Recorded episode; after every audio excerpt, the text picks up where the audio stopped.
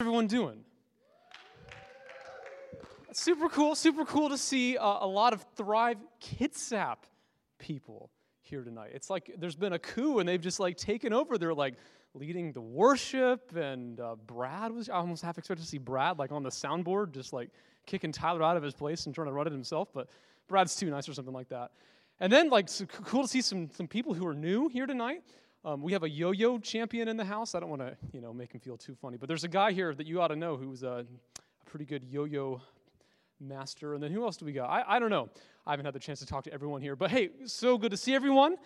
Um, I have my work cut out for me tonight. Um, we are going to be doing um, kind of a special message here tonight at Thrive, and uh, I got stuck with it. So uh, you'll just have to give me some grace as I, as I take up kind of a, an, an unusual topic here tonight. Um, if this is your first time tonight, by the way, uh, you, you, picked a really good night to be here. It's also a really different night than what we usually do. Uh, normally, what happens is our, our MO is that we um, hear some kind of message out of the book of the Bible. We've been looking at the book of Romans recently. Um, but what we've been saying is that periodically, um, we are going to pause and look at what we're calling hot potatoes in Romans. There's the uh, slide there for you. And what we mean by hot potatoes in Romans, we're talking about tricky topics in this book that, that are culturally hot and hard to handle. So, our first hot potato a couple of months ago was called Is God Anti Gay? And it had to do with some stuff that the book of Romans says about homosexuality in chapter 1. And tonight, we are coming to another hot potato. And this time, it's based on some stuff that Paul, the author of this book, says in Romans chapter 7 about struggling with sin. And, and so last week we were looking at that chapter and, and, we read these words about the battle with sin that confronts every believer. So they're going to be up on screen. I'm going to read these. These are uh, what we talked about last week. Uh, it says, I do not understand what I do. For what I want to do, I do not do, but what I hate, I do. For I have the desire to do what is good, but I cannot carry it out. So I find this law at work. When I want to do good, evil is right there with me. What a wretched man I am. Who will rescue me from this body of death? And I don't know about you, but for me, it's, it's next to impossible to read words like that and not say, like, dang it, I've been there. And I think just about every believer in Jesus has had the experience of being there, of, of trying to overcome a repeated pattern of sin only to fail and then feel smothered by guilt and shame. So, tonight and next week, what we're going to do is we're going to apply what Romans has been saying about struggling with sin to a particular struggle, and that's the struggle of pornography and sexual addiction. And all of a sudden, it gets really quiet.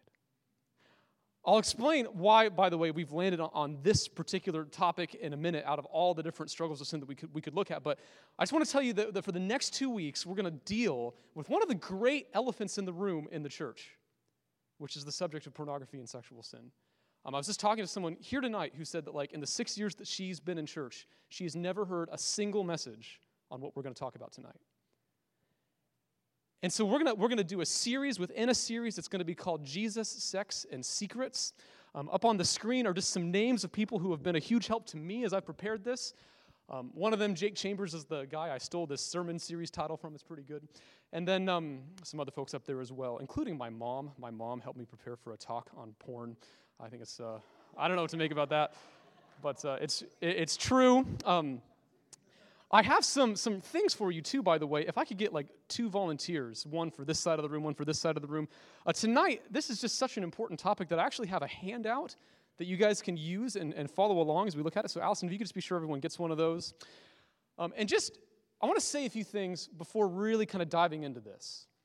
Uh, the first thing is that I want to acknowledge that even talking about the words like pornography and sexual sin, it, it brings up a lot of discomfort especially in a Christian setting like this, because churches very often don't make this a subject of public conversation.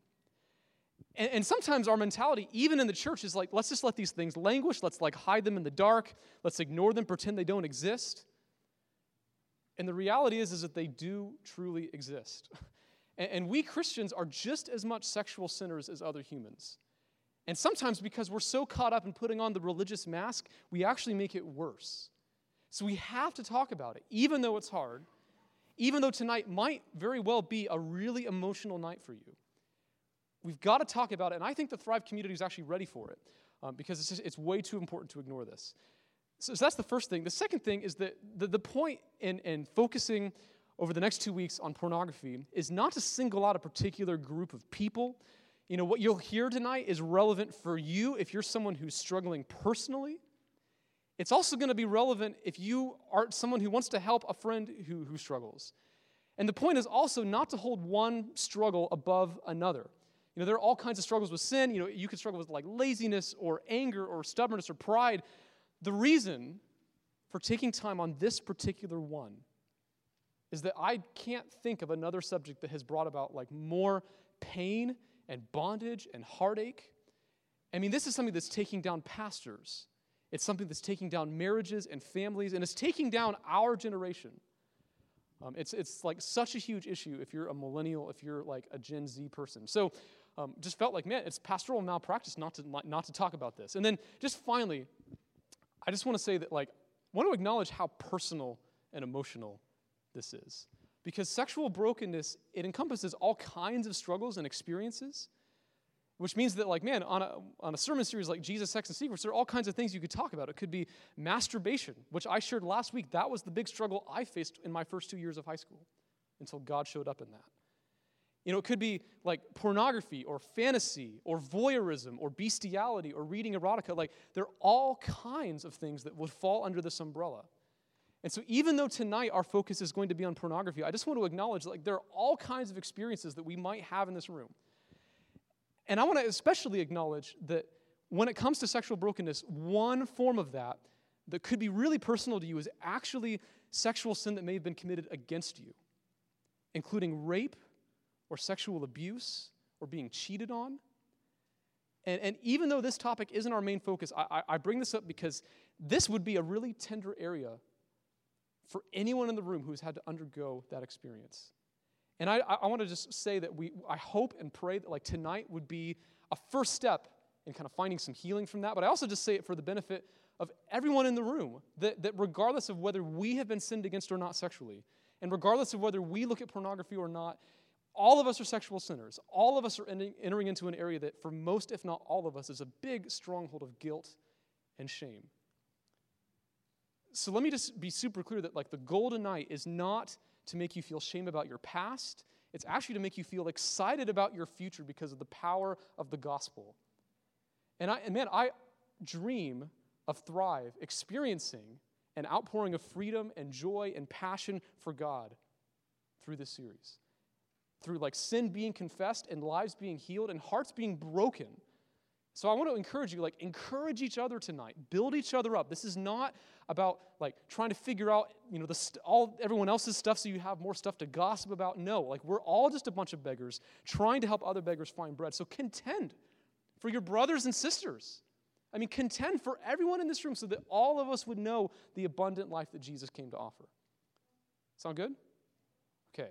So here, here's our roadmap for the next two weeks. This first week, what I'm going to do is I'm going to offer some teaching about how Jesus meets us in our sin and in our secrets.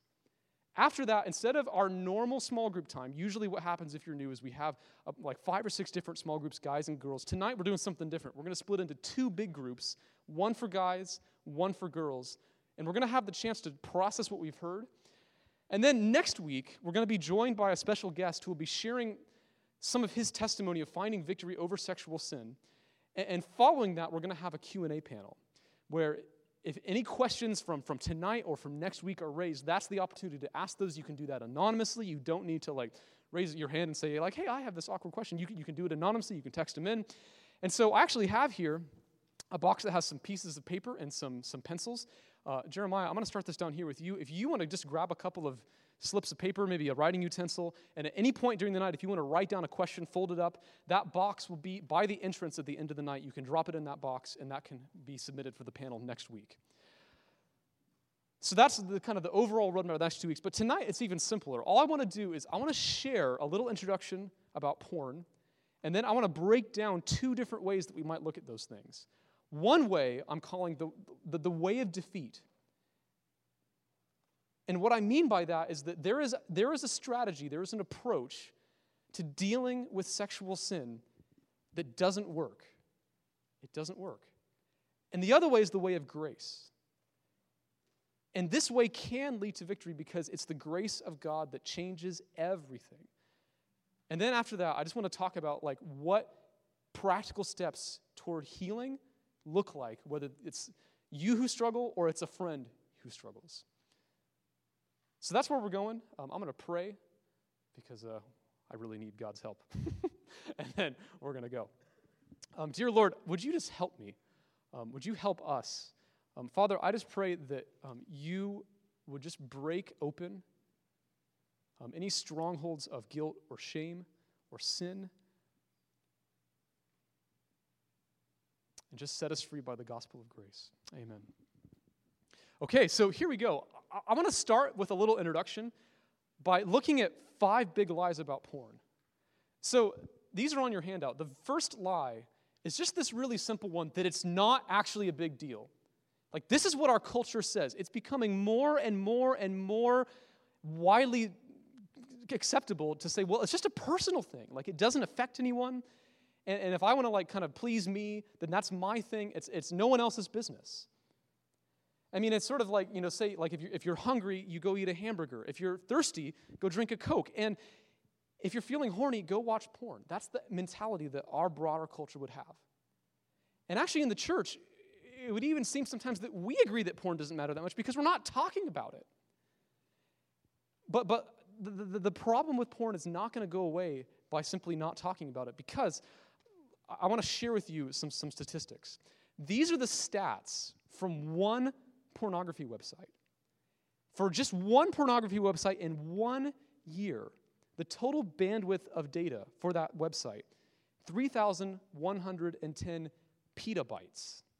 Now, I never heard of what a petabyte was, uh, but I, I can tell you what is this number? It's 3 billion 110 million 400,000 gigabytes. Now imagine that you were to print all of that bandwidth out on, on sheets of 8.5 by 11 pieces of paper. That would be, what is this number? 201 trillion, 497 billion, 932 million, 800,000 pages. That's one pornography website. You could take the, all that stuff, and, and if you were to, to, to like stack it up in a stack, and then take that stack and like wrap it around the globe as though it were a big belt, it would wrap around the earth 502 times.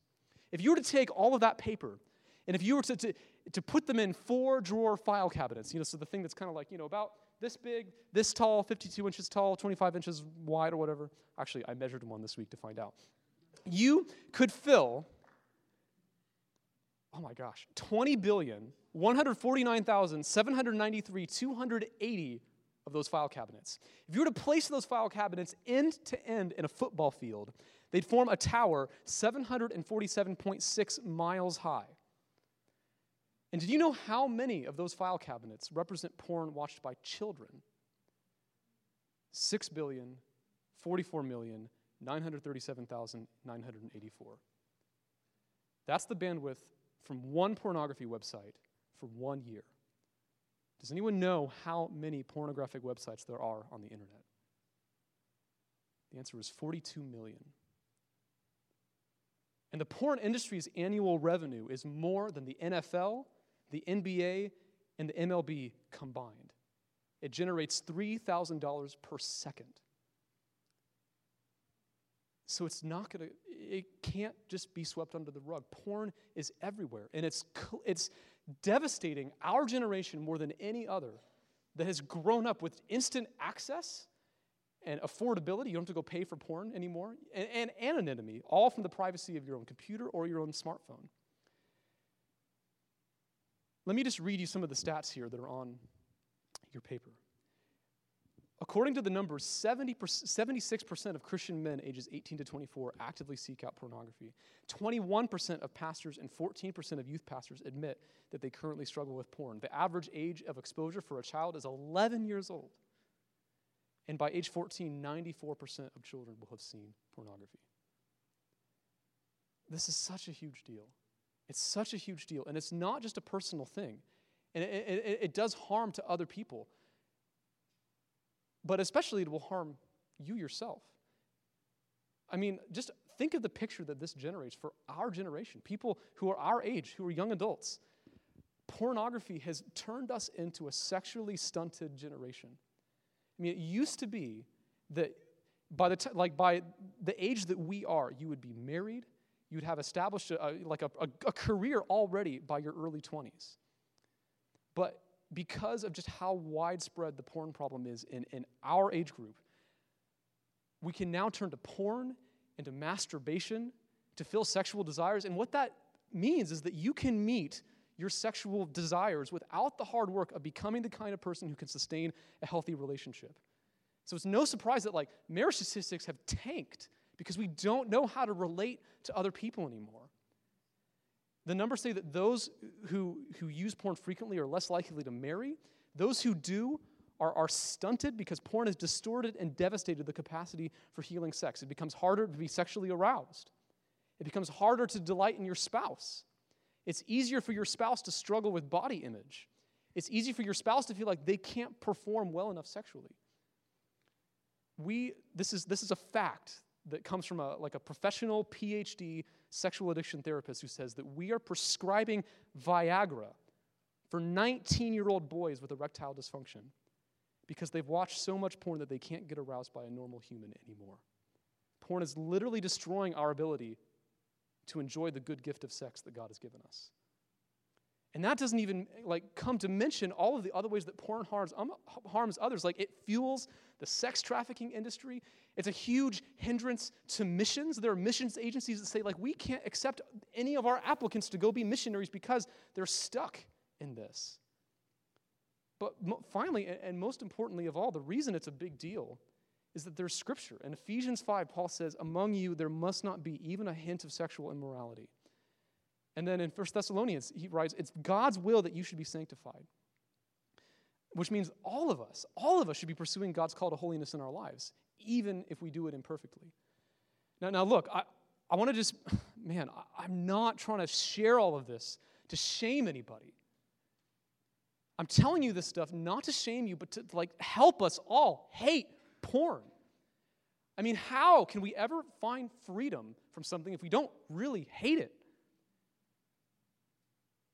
So, so I, I, I want to start with this and just drive home that it, it is a big deal. It is a big deal. So that's the first big lie. The second big lie, really quick, you know, a lot of times we think it's just a men's issue, and it's not. Um, not even among uh, believers. Uh, the numbers say that one in three visitors to a pornography website are women, and 20% of Christian women use pornography, pornography regularly. Um, I just wanted to say, by the way, um, because this often is seen as such a like only a men's issue, it's very very hard to find good resources um, if you're someone who's not a man who struggles. This is a book that I came across called Purity is Possible, and it's just amazing. And so if you're a woman here tonight who has a, or maybe knows other female friends who are struggling, I just want to recommend this book. It's on the back page of the handout. Great little resource. So, third myth is well, maybe it'll go away when I get married. Um, and that's just not true. Um, if it's hard to control now, you know, there's nothing to say that marriage is like this magic wand. Uh, the numbers say so as well that 55% of married men, 25% of married women uh, view pornography at least once a month. It increases the rate of marital infidelity by over 300%.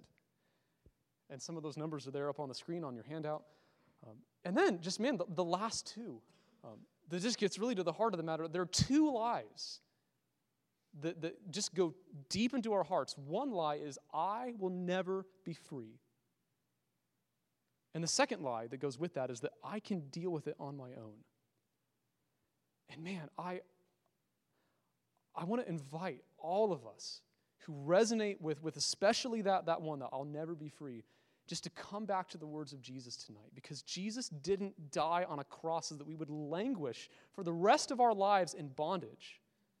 He said, If the Son sets you free, you will be free indeed. The gospel is more powerful than porn. The gospel is bigger than 20 billion, 149 million, 793,284 drawer file cabinets filled with this stuff. It really is true. So there's your introduction to just what a huge deal this is. And the question now is well, what, what, do you, what do we do about it? How do we help ourselves and how do we help others? And the first path that you might take when it comes to seeking healing from pornography and sexual addiction, um, you might label the way of defeat. Um, do we have sound for that video, Whitney? Okay, well, actually, I have a plan. We have this video, and uh, what I'm going to try here is if we like start it at the exact same time I've got on my computer here, I'll just like hold my little microphone here, and then maybe we can hear it. Well, how do you like that? It's pretty good.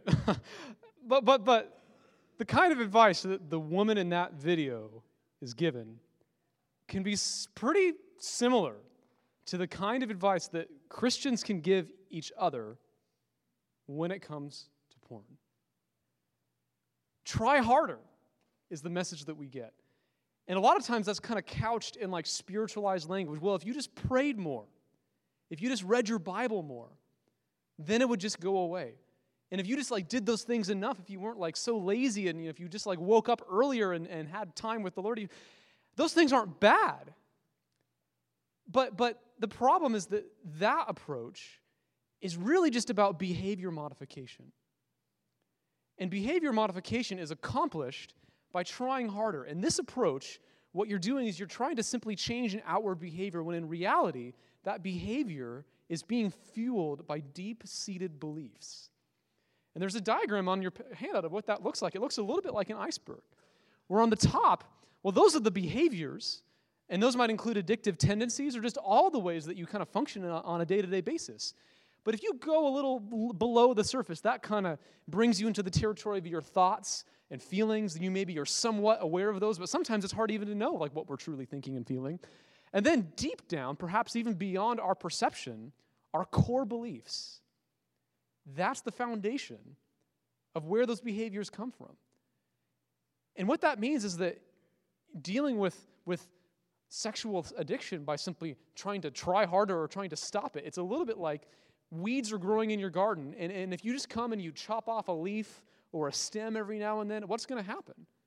They're just going to spring right back because the root has never been dealt with. Battling addiction through attempts at behavior change is like trying to kill a weed by thwacking off a leaf every now and then.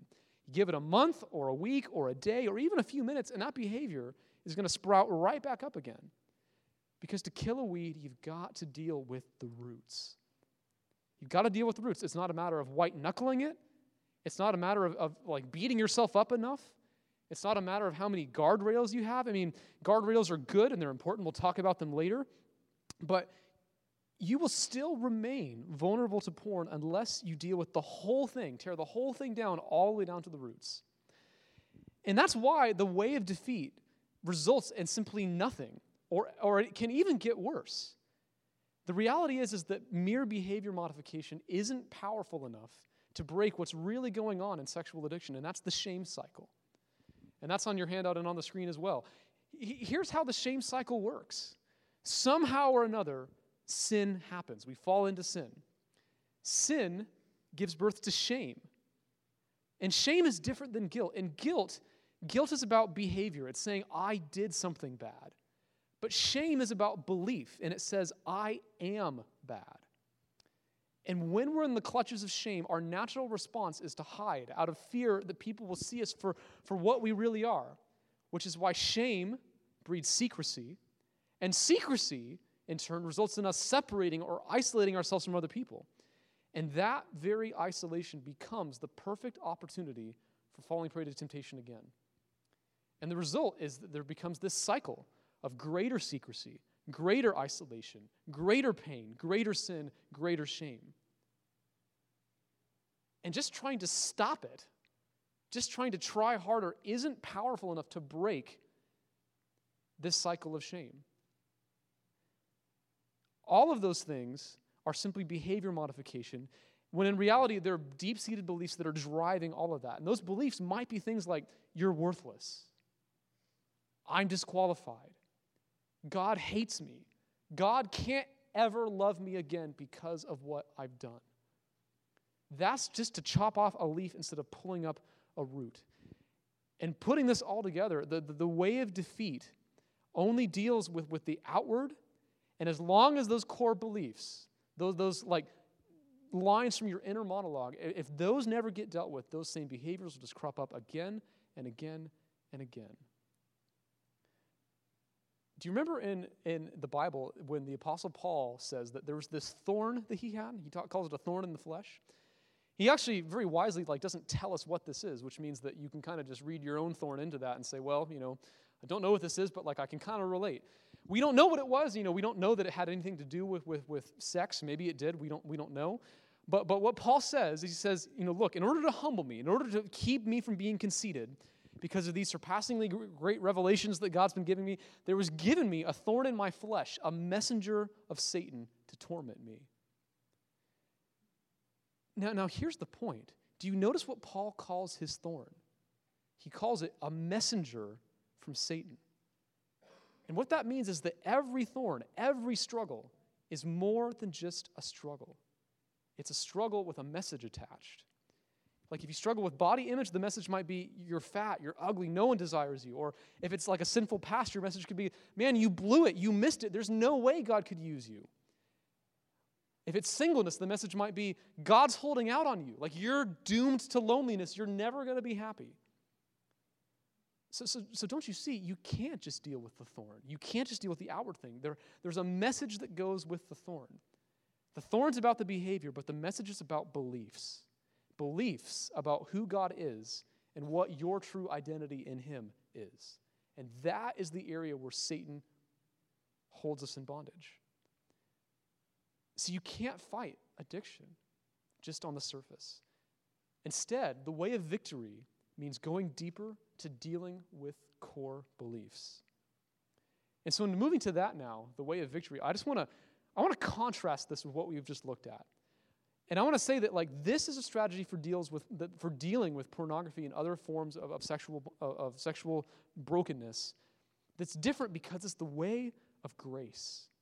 Instead of working for an identity as a whole cleansed child of God, the way of victory is working from an identity that we've already been given. And so it starts with grace. And there's probably no better story that I know to kind of illustrate what that looks like than the story of the prodigal son. I mean, you probably know the story about the guy who, who basically robs his dad and then goes off and spends it all and wastes his life away living in the world. I'm going to read, though, the latter part of that story at the turning point of his life. So it says, this is uh, Luke 15, starting in verse 17. When he came to his senses, he said, How many of my father's hired men have food to spare? And here I am starving to death. I will set out and go back to my father and say to him, Father, I have sinned against heaven and against you. I am no longer worthy to be called your son. Make me like one of your hired men. So he got up and went to his father. But while he was still a long way off, his father saw him and was filled with compassion for him. He ran to his son, threw his arms around him, and kissed him. The son said to him, Father, I have sinned against heaven and against you. I am no longer worthy to be called your son. But the father said to his servants, Quick! Bring the best robe and put it on him. Put a ring on his finger and sandals on his feet. Bring the fattened calf and kill it. Let's have a feast and celebrate, for this son of mine was dead and is alive again.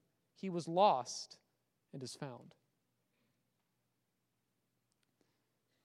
This is a story about someone probably our age who's gotten stuck in a rut. And the definition of a rut is a grave with the ends kicked out. I mean, he leaves his father's household, he goes out into the world, he ruins his life to the point where he's so poor that the only food that he can find for himself is pig slop. And it may even be here that like the younger son gets involved in sexual sin. That's what the elder brother thinks. He says, you know, this son of this son of yours who has squandered his wealth with prostitutes and we don't know if, if that was just like an accusation the elder brother made or whether it was actually grounded in truth. We, we, we don't know. But, but eventually, the younger brother hits rock bottom. He realizes that he's bought into these promises that the world has offered and they haven't delivered. You know, it says in that story that when he's out there feeding pigs, no one gave him anything. The world makes all these promises, but the world never gives. It can never deliver, it can never honor its promises. This is where the son is. And so, upon realizing his need, he decides, I'm going to turn around and I'm going to go back to my father's house. But notice the son's attitude as he begins his journey home. He crafts this little speech to give his father that he hopes is going to win his father over. He says, Father, I've sinned against heaven and against you. You know, I'm no longer worthy to be called your son. Just, just, just make me like one of your hired men. Just, just, I'll, I'll, I'll work for you. I'll slave for you. Just, just whatever it takes, Dad. The son has a voice in his head that in order to be received back by his father, he has to work his way into his father's love. He says, I'll, you know, I'll, I'll hire myself out. I'll do work for you. And he says, Surely I'm not worthy ever to be called your son again. But where in this story does the father ever say that he's no longer worthy to be a son? He doesn't. Where does the son get that idea? Is that from the voice of the father? Or is it from the voice of the enemy? Instead, as the son is almost home, the father sees him. He runs to him. And in that culture, Picking up your skirts and running was something that a Middle Eastern patriarch just wouldn't do. It was too undignified. But the father is so overcome with love for his son that he humiliates himself to receive him back. And notice that the son doesn't have to grovel. I mean, he tries. He pulls out this little prepared speech and he tries to win his father over with it. But did you notice that the father cuts him off before he's able to finish? And he says, Quick! Bring the best robe and put it on him. Put a ring on his finger, sandals on his feet. Let's have a feast. Let's celebrate. And notice finally the very last words that the Father speaks. He says, For this son of mine was dead and is alive again.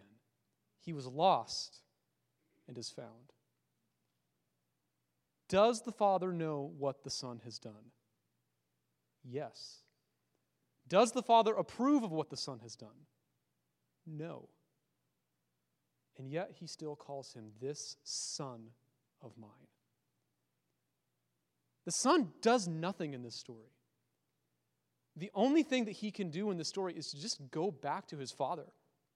And whereas he expects to be rejected and condemned and made to grovel, when he hears the father's voice, he hears the words, This is my son. The way of the world is that you start with behaviors in order to create beliefs. And we tell ourselves if I could just change my behavior, if I could just stop looking at porn, if I could just stop fantasizing or reading erotica or, or sleeping with people I'm not married to, then I could believe I'm a son. Then I could believe that God loves me. That's the way of the world. But the way of the gospel is you start with beliefs, and those beliefs lead to behaviors. The gospel says that in spite of all that we have done, God loves you. He loves you so much that He sent His Son to die on the cross for all of the sexual sin that we have ever committed, or are committing, or will ever commit. And in one glorious exchange, all of our sin, all of our shame, all of our secrets are put on Jesus and all of his righteousness, all of his integrity, all of his purity, including his sexual purity, all of that is put on us. I mean, just imagine, you know, the weight of the 20 billion, however many million file cabinets multiplied times a million billion trillion, all of that weight is on the back of Jesus Christ. And he takes that weight on his own back. He nails it to the cross where it will hang dead forever. And what that means is that instead of us working for an identity as a son or as a daughter, we work from a new identity that God has already given to us.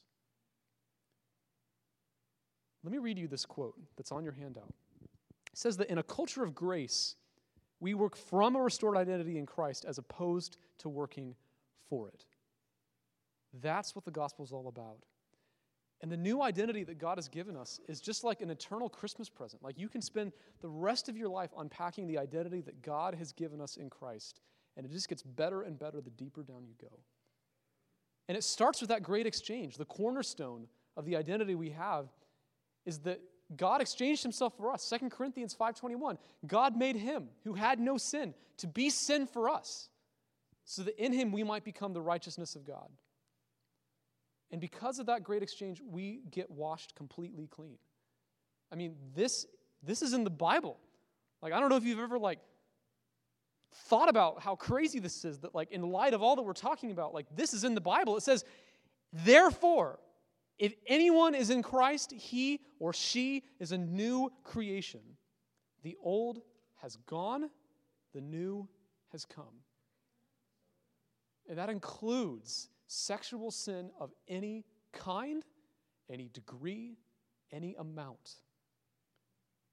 And just in case you don't believe me, he, Paul says it himself. Do you not know that the wicked will not inherit the kingdom of God? Do not be deceived. Neither the sexually immoral, nor idolaters, nor adulterers, nor male prostitutes, nor homosexual offenders, nor thieves, nor the greedy, nor drunkards, nor slanderers, nor swindlers will inherit the kingdom of God. And that is what some of you were, past tense. But you were washed, you were sanctified, you were justified in the name of the Lord Jesus Christ and by the Spirit of our God. The healing process begins with grace. It begins with hearing the voice of the Father, who, despite all that we've done, still speaks over us our true identity as His beloved. It's from that place of grace that we move forward in the healing process. And the first step of that process is to let grace lead you in to confession and into repentance. Because on its own, grace without truth would just be sentimentality. But in the gospel, grace and truth always go together. The turning point in the story of the prodigal son is when the son faces up with the truth of his situation. It's when he comes to his senses that his journey back to the Father begins. And it's a journey that passes through confessing and repenting to the Father for what he's done. And in the same way, facing up to the truth will be the turning point in our own process of healing.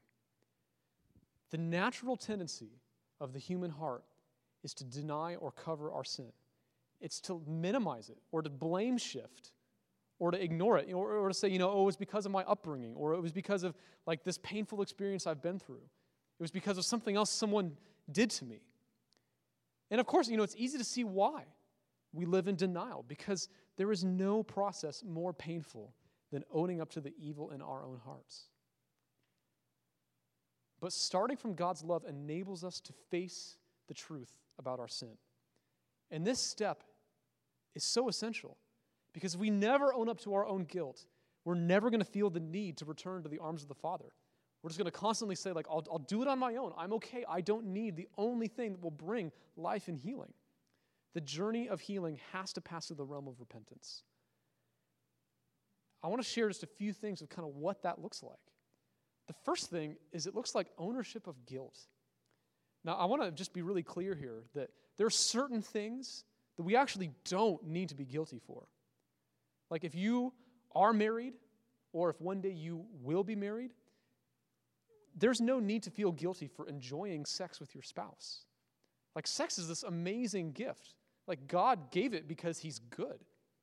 You don't need to feel guilty about that. You don't need to feel guilty if someone has violated you sexually. If someone did something to you and you still carry the scars of that, that is not something that is your fault. It's not something that you're responsible for. So I'm not saying that everything below the belt is something that necessarily we need to own up to. But, but, but the reason that this is still so important is that Look, it's been said that, that we don't change unless the cost of staying put outweighs the hard and high cost that change requires. And the way for that to happen is to own up to the fact that before God, we are guilty. We are all sexual sinners. Pornography isn't evil just because it harms ourselves and harms others. It's evil because it's an affront to a holy God. It's an example not just physical adultery, but of spiritual adultery, of saying that a bunch of fake and coerced naked bodies is more precious and desirable than the stunning and breathtaking and beautiful love of God. And repentance means the hard work of admitting that, that, that you have a problem, that, that unless there's a change, we're going to die. And that kind of leads into a second aspect of, of what repentance looks like. It looks like a hatred of sin.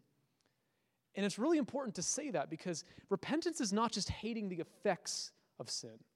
It's not just hating what sin does to you or the way that it makes you feel bad, but it means actually hating the sin itself, hating it for what it is a cheap substitute for God, an affront to the God who has lavished his love on us. I was talking with, with a friend of mine who was the pastor of a church and at one point did a series on the subject of sexual brokenness.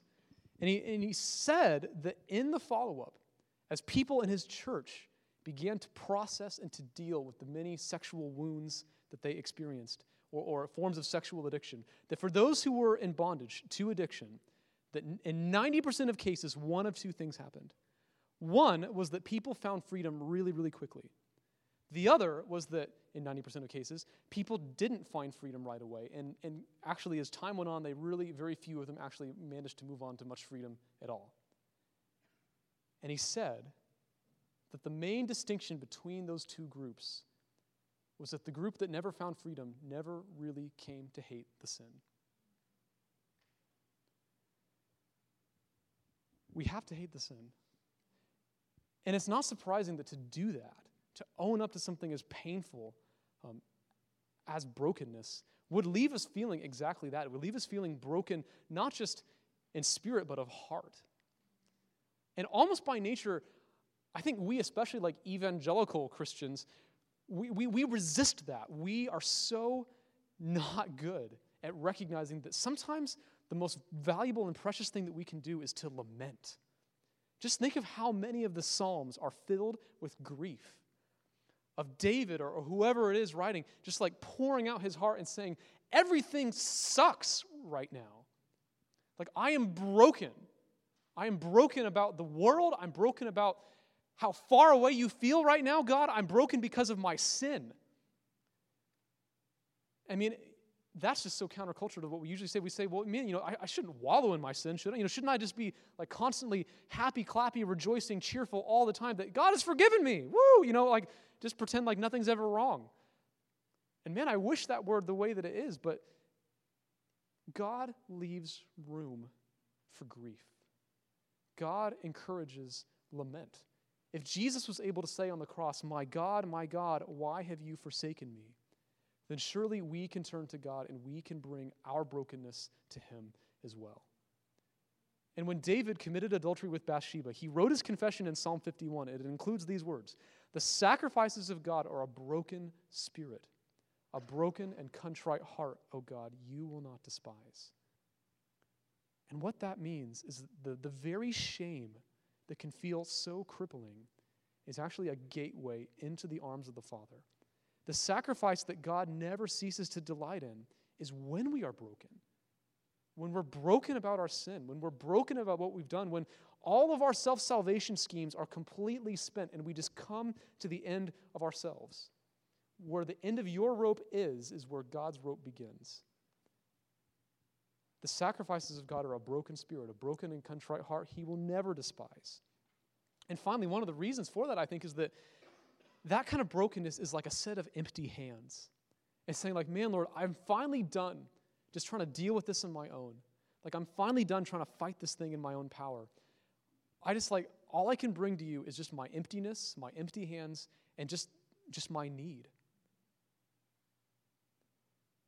But it's when we come to God with that kind of posture that He's able to fill us with Himself, with a fresh vision of God, and with a, a fresh vision for how he can and will bring freedom. So, this is probably one of the heaviest parts of what I'm going to share tonight. And again, I'm not trying to say this just to like, you know, pour it over anyone. But the reason that it's so important to move from grace into truth is that as long as we live in denial, we will never find freedom. And now, just finally, last thing I want to share tonight is just a little bit about the journey of healing. Um, healing is a whole lot more complex than just simply saying, you know, if you just read your Bible more or if you just prayed more. You know, sometimes God really can bring instant and supernatural delivery. And you might even use those things to do it. So I'm not saying that, you know, you shouldn't do those things, but I'm saying that, like, for most of us, the reality is that the, the process of healing takes a long time. It's a journey. And it's a multifaceted journey that includes physical, emotional, spiritual, and practical components. And so, really quick, I'm just going to walk through each of those four things, starting with, with the physical, because it's really important to understand that there actually is science and, and, and, and physical realities that underlie trauma and addiction. And this is what gets ignored when we, when we as Christians just try to spiritualize everything. And we overlook that, that unless there are those rare cases where God does bring kind of sudden, instant deliverance, overcoming addiction is an arduous process, even just at the body level alone. And to see that, just want to share a few things about like the way that your brain works. So all of us have brains, or hopefully we all have brains. I don't know. I'm suspicious about maybe a few of us, but uh, maybe you're suspicious about me. I don't know. All of us have brains, and in your brain, there are two key players. One is called it's called a prefrontal cortex. It's like the CEO of your brain. It's responsible for reasoning, for decision making. Another component of our brain is called the limbic system. Know, I don't know if I have any science nerds here, but hopefully, if there are, like you guys are all kind of jiving with me and just getting pumped about all this. Yeah, I see some hands. Okay, so this is the science part. You guys should be pumped. So, so you've got the prefrontal cortex, you, that's kind of like the CEO, does all the reasoning, all the, all the decision making. Then there's the limbic system. The limbic system, it processes your emotions, includes things like pleasure and pain, and it's also your brain survival system. So it's responsible for your flight or fight instinct when like you go through like a really hard or painful thing it's your limbic system that kind of steps it up into gear and says ah you got to fly from that or you got to fight against that. Now one really key characteristic about the way the brain works is that repetition of behavior creates brain pathways. So way back in 1949 there was a famous i think a neurobiologist or some science guy who came up with this little, little saying that uh, it says that neurons that fire together wire together. So neurons are like your, your brain cells right? So when your, your neurons like kind of follow these certain behaviors and you do that over and over again they kind of link up they wire together they get sticky. And it's almost like you can imagine like taking a like a, a hoe or a trowel or a rake and you're just digging these grooves into the ground that make it easier for, for, for someone to walk down. The brain does the same thing. And this is important when it comes to the area of pornography and addiction because normally, the way that, that it's supposed to work is that, you, that the prefrontal cor- cortex, the CEO, it's, it's designed to put the brakes on your limbic system. It's designed to keep your emotions from driving your decision making. But instead, um, or, but, but in instances of things like trauma, so like extreme pain or addiction, extreme pleasure, the limbic system takes over, so to speak, and it bypasses that prefrontal cortex. And what this means is that over time, you stop using your prefrontal cortex to like tell yourself, man, you know, I really shouldn't look at porn right now. Like, that's a really bad idea. Because your limbic system is, is, is taking over. It's kind of revving up and it's saying, do it, do it, do it, do it, do it. It'll feel so good. Look at this picture. This picture shows the effect that addiction can have on the brain. So, on the left hand side is what a healthy brain looks like. You can see that there's like a, a whole prefrontal cortex that's the top of your brain. The other picture is a heroin brain. And then the picture on the, the far right is a porn brain, a brain that's addicted to pornography. And what's happened here is that because your limbic system has gotten so used to skipping over the prefrontal cortex, your prefrontal cortex is actually atrophied. Isn't that crazy? And in addition to seeing the effect of addiction on the brain, it's also important to recognize that trauma can also have a pretty important impact on how the brain develops into early childhood. So, in your early childhood, that's where your brain is growing. Look at this picture. Here's a picture on the left hand side of the brain of a healthy three year old child. The brain on the right is actually from a child who's the exact same age, but it's from a child who was an orphan and who suffered severe emotional trauma and neglect. So, what this means is that you actually physically carry your experiences and your trauma with you. It's in your brain, it affects the way the brain develops. And you might look at all that and say, man, like, how can there be any hope then? Like, if I've gotten deep into this stuff, you know, my brain is literally like the wrong shape. What do I do? The good news about this is that in the last couple of decades, we've actually discovered that the brain doesn't stay the same. The, the good news is that the brain can change over time as instead of old habits, you adopt new habits, and it's like the brain rebuilds itself. And by the way, this, this uh, science about how trauma in your childhood can affect brain development actually brings in another significant facet of what the healing process involves, and that's the emotional part of it. Usually, behind pornography or other forms of sexual addiction is some kind of pain. And pornography becomes this way to just medicate it. To take like a, it's almost like taking a brain bath where you just get to like let go and forget about all of the stuff that's all of the pain that's dogging your heels and just like find a way to immerse yourself in pleasure. Wounds can come from all kinds of places. They can come from traumatic experiences throughout the course of your life. And that includes not only what you might call big T experiences. You know, formerly you might say that those that's trauma of infringement, meaning like someone has violated you, someone has done something shocking, shockingly wrong to you. You know, that's like maybe think of like PTSD and war veterans. But there's also little t trauma, which is trauma of abandonment. So things like neglect. You know, so imagine like the family that you grew up in. You know, I don't know tonight if, if every single one of you had fathers and mothers who constantly affirmed how much they love you or who were there for you, emotionally available for you. Those things matter. And you actually see this in Scripture. So think about the story of Joseph and his brothers. Joseph is sold into slavery by his brothers. He goes off to Egypt. He winds up becoming this pretty important guy, where like he rises to become second in command of the whole empire. You think, man, this guy's got it pretty good. You know, how could he kind of be walking in pain and, and stuff from the past? But then you come to Genesis 41. And this is just so crazy. Joseph has two children while he's in exile in Egypt. And it says in Genesis 41, verse 51, Joseph named his firstborn Manasseh. And that's a name that comes from the Hebrew word forget. And he said, It's because God has made me forget all my trouble and all my father's household. So this is crazy. Like you might think, oh, well, you know, he says, okay, Manasseh, forgetfulness. Well, I've forgotten all about it. Well, clearly he hasn't because he names his own son in light of the emotional trauma he experienced from his family of origin. I mean, he's literally passing on his wound to the next generation.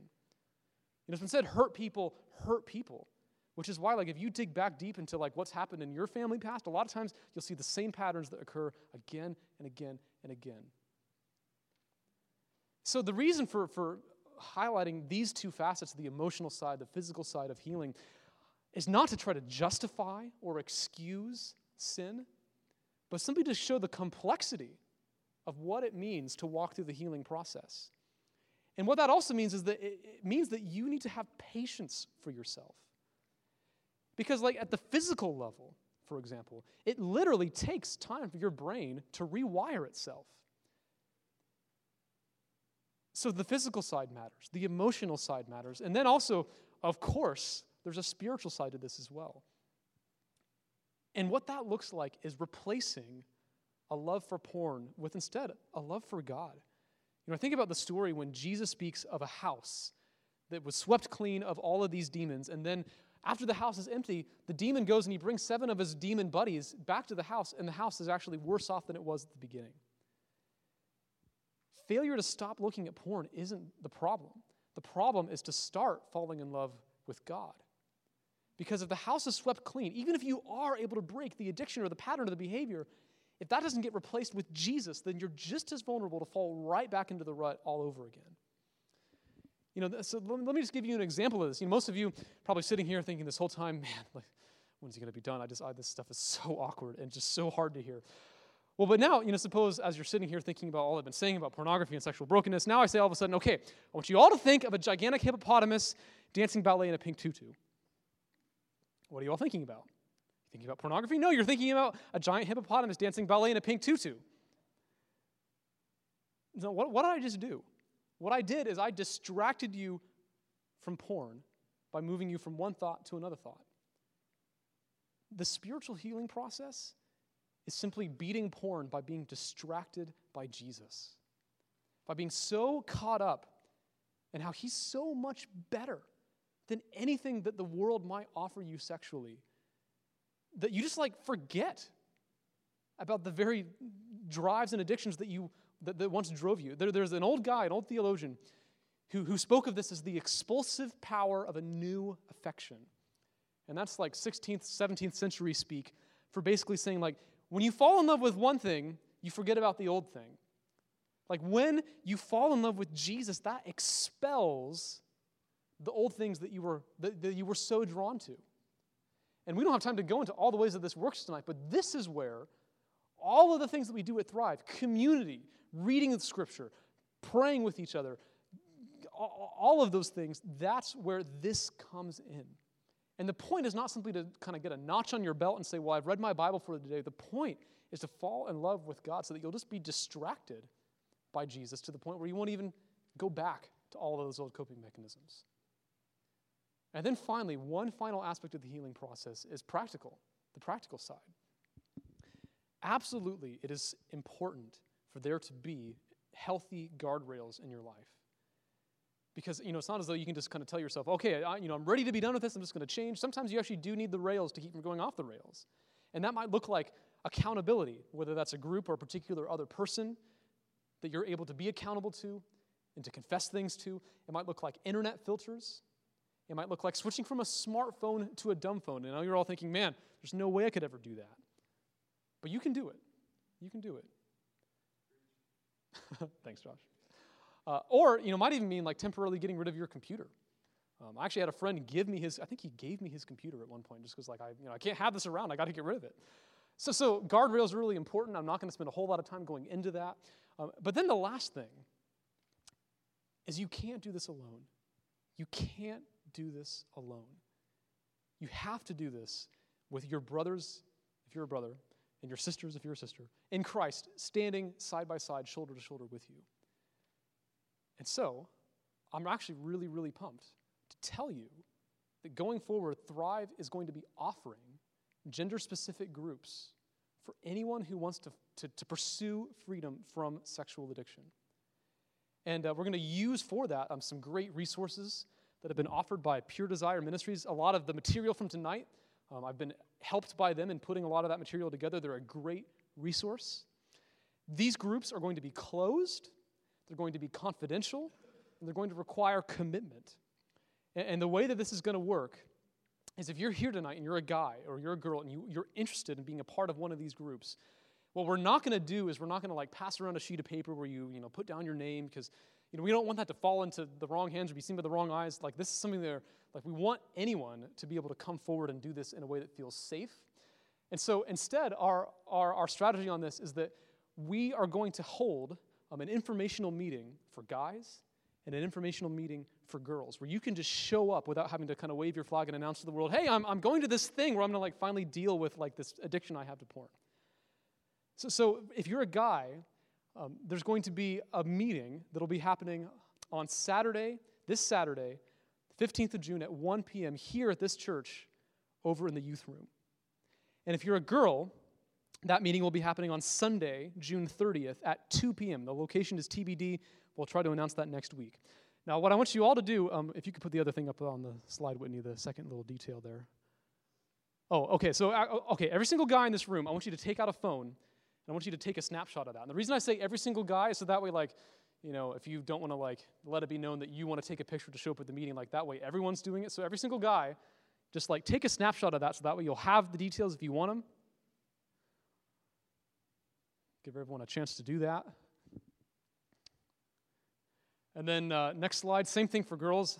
Um, I'm not going to actually do this because I'm not a girl, but I'll just like I'll, I'll like you know pantomime it. This is like my air photo. And so you guys, if you want to, can can uh, just take a photo of that. So, you know, if you're someone like, man, I don't, you know, it's not a big deal for me. I'm not going to go to this. You can just, you know, delete the photo after you're done here tonight. Just pretend like, ah, you know, not even on there. So, just so you know, um, if you can't make it to those meetings, if that's a time that doesn't work, that doesn't mean you can't be involved. Uh, but what it does mean, if you're a guy, come talk to either Devante or myself if you'd like to become a part of one of these groups, or uh, talk to Amanda if you're a girl. Um, and with that, this is uh, the end of my talk. And uh, just thank you so much for enduring all of this. Um,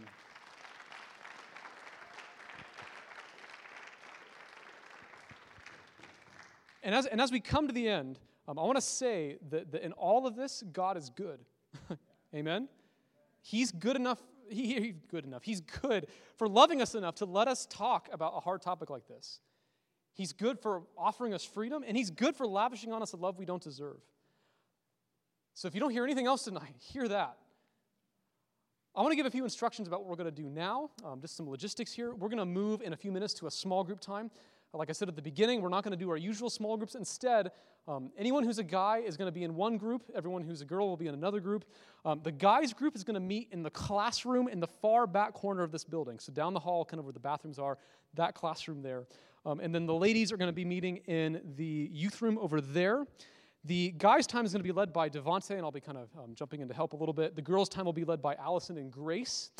And, and tonight, these groups um, are meant to just be an open, free flowing time to process um, what we've heard about porn and sexual addiction, um, including the impact that it may have had on our lives personally.